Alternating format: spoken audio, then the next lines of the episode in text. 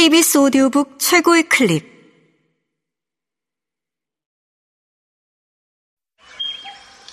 KBS 오디오북.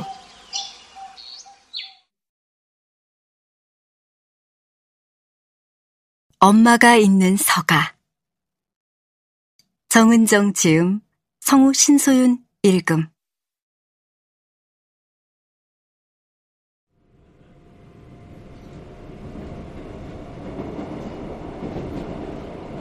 다시 지하철을 타고 문 앞에 서서 큰 꽃무늬 원피스 펄럭이며 바람을 맞고 서 있다가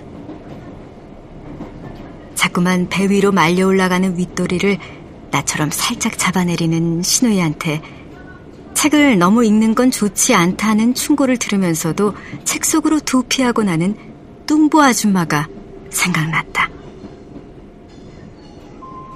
2차 세계대전 중인 1942년 독일에 점령당한 프랑스를 구하자며 캐나다는 영국과 연합군으로 참전한다. 이때 쾌백주는 전쟁에 참여하지 않는 쪽에 투표했다. 이 쾌백주 몬트리올의 한 서민 동네에서 5월 2일 하루 동안 벌어지는 이야기가 캐나다 인기 시트콤 김신의 편의점처럼 펼쳐지는 캐나다 작가 미셸 트랑블레의 소설 옆집 뚱보 아줌마가 임신했대요. 그래, 지금이다. 이 엉뚱한 제목의 책을 읽을 때가 되었다. 처음 제목을 들으면 뚱뚱한 캐릭터가 하나 있는데 옆집 아줌마고 그 아줌마가 아이를 가졌다는데 그래서 뭔가 싶다. 그런데 이 소설에 등장하는 인물들 대부분은 여자고 남자고 모두 웬만하면 뚱뚱하다. 더 뚱뚱하고 조금 풍만한 정도 차이가 있을 뿐이다. 혼자 쓸쓸히 죽음을 맞는 티루라는 장녀 정도가 말랐을까. 그녀에 이어 살짝 살집 있던 베아트리스가 훗날 이모인 이 티루처럼 살며 마른 몸매를 유지했다고 하지.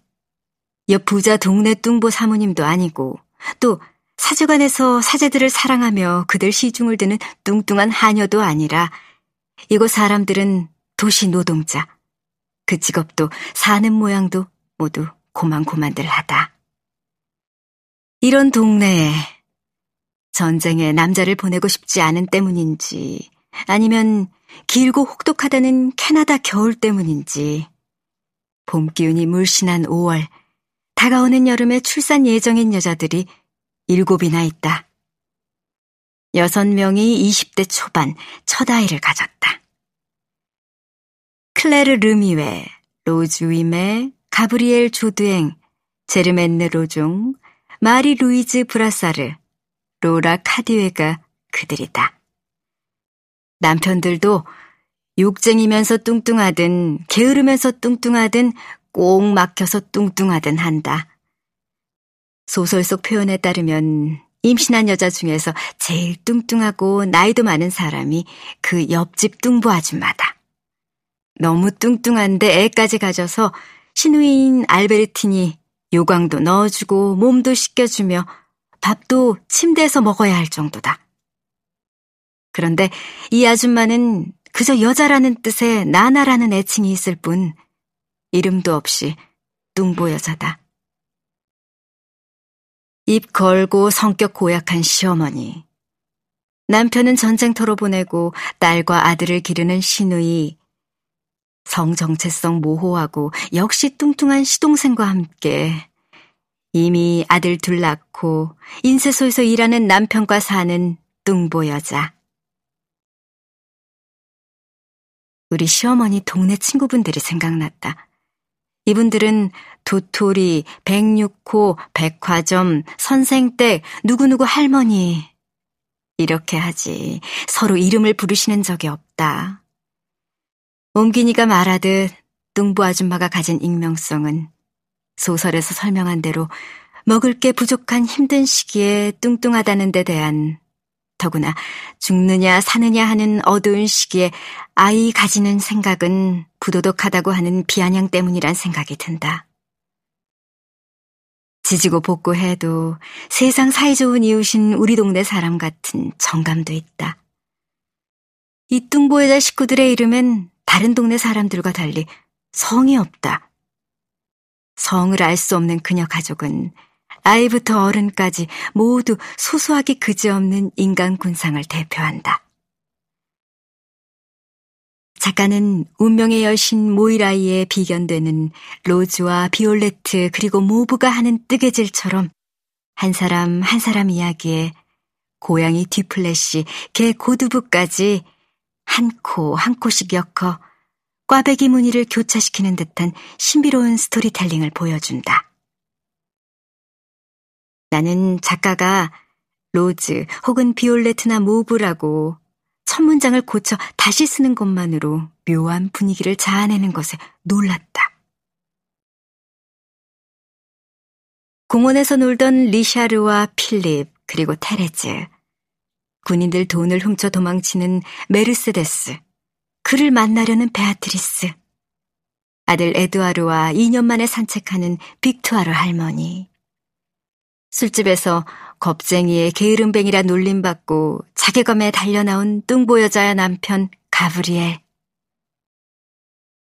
해는 뉘엿뉘엿한데 이들이 하나 둘씩 우연히 만나 행렬지어 집으로 돌아올 땐 왠지 뭉클하고 뚱보여자가 시어른 남편 부축으로 처음 침대에서 일어나 식구들 격려받으며 발코니로 나와서 임신한 동네 여자들에게 이야기 좀 하자라고 할 땐 상쾌한 봄밤 공기에 가슴이 뻥 뚫리는 듯 했다.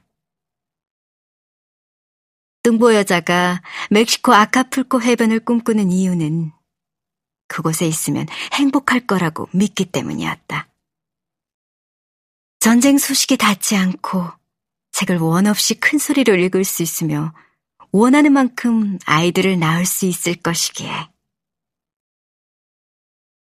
남편에게 사장가처럼 들려주는 이야기지만 분명 자기 자신을 위한 이 상상을 그녀는 멈추지 않는다. 남편 가브리엘에게 언제쯤이 되어야 따로 나가서 살게 될까 묻는 그녀는 안다.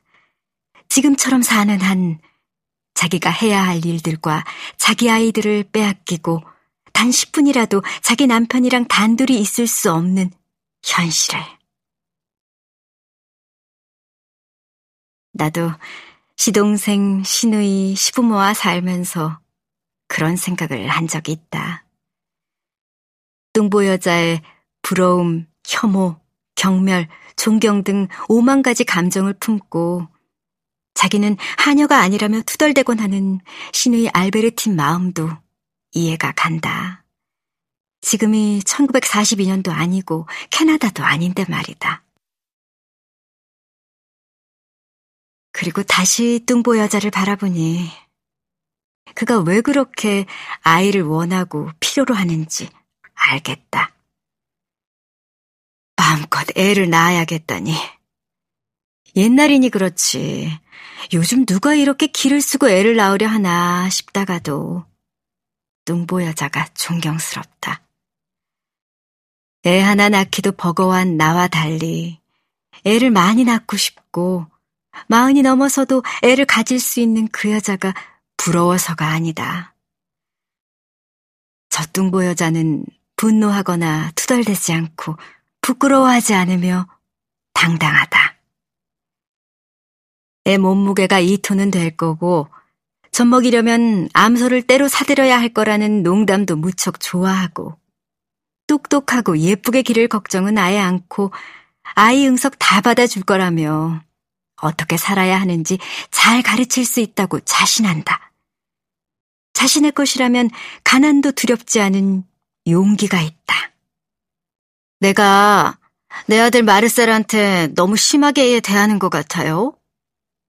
하는 신우의 질문에 그녀가 자신에게 퍼붓는 혐오와 경멸의 말들을 복귀하지 않고 일장연설 없이 고대로 되갚아 답해줄 만큼 현명하기도 하다.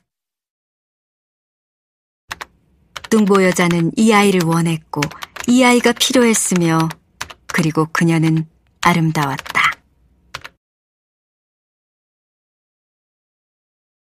나에게 중요한 나의 사람들을 과거 왕실의 귀족들처럼 무게 있게 표현해 주는 것이 캐서린 오피만의 친구 사랑법이라고 한다.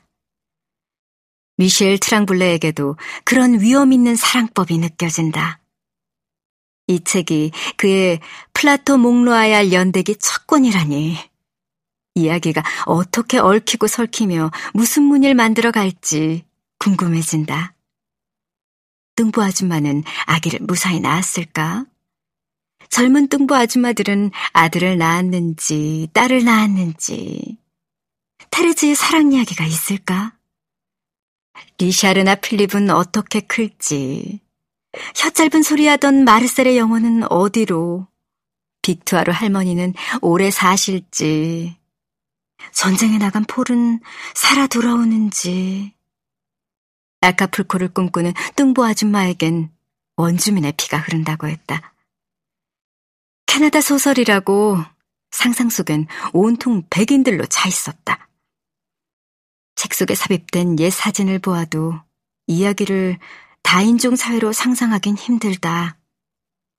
얼마 전 역시 캐나다 작가인 마거릿 에트우드의 시녀 이야기를 읽고 Handmaid's Tale이라는 TV 시리즈를 보았다.